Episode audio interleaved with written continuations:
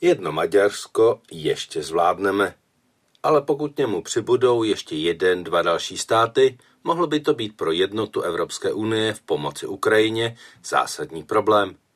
Uvedla před několika dny místo předsedkyně Evropské komise Věra Jourová.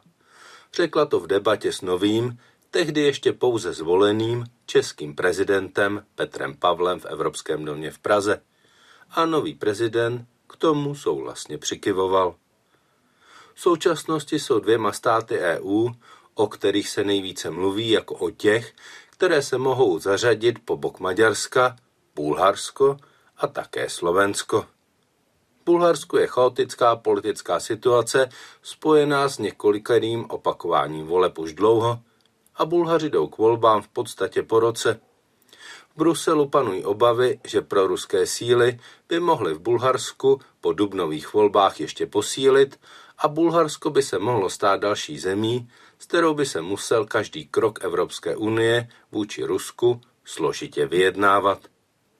Zatímco bulharská situace se nám může zdát zdálená, situace v sousedním Slovensku se nás doslova bezprostředně týká.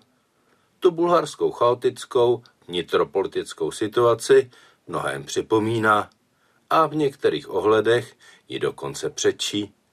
V zemi totiž probíhá nejen dlouhodobá vnitropolitická krize, která je v mnohem spojená i s politickým soubojem o prozápadní nebo proruskou orientaci Slovenska, ale také tam probíhá boj o právní stát, korupcí rozvrácený policejní a soudní systém. Podle některých průzkumů je dnes nejsilnější stranou směr bývalého premiéra Roberta Fica. Ten předčasem přešel otevřeně do proruského tábora a tvrzeními, že válka na Ukrajině není slovenskou válkou a že by Slovensko mělo být v konfliktu neutrální, ukazuje, kam by v případě svého volebního úspěchu chtěl nasměrovat slovenskou politiku.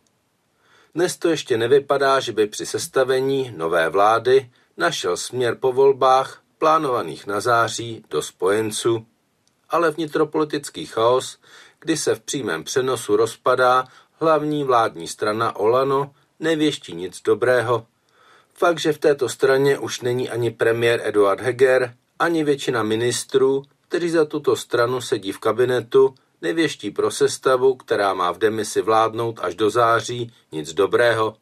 Už tuto chvíli to brání například tomu, aby Slovensko předalo Ukrajině desítku migů, které nepotřebuje, ale Ukrajincům by pomohli čelit ruským útokům.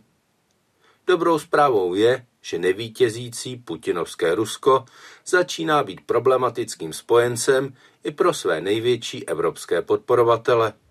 Dokonce Viktor Orbán už nyní připouští, že Maďarsko bude muset svoji ekonomickou orientaci na Moskvu přehodnotit. Takže je možné, že to ani v Bulharsku a na Slovensku nebude nakonec tak zlé, jak to dnes vypadá.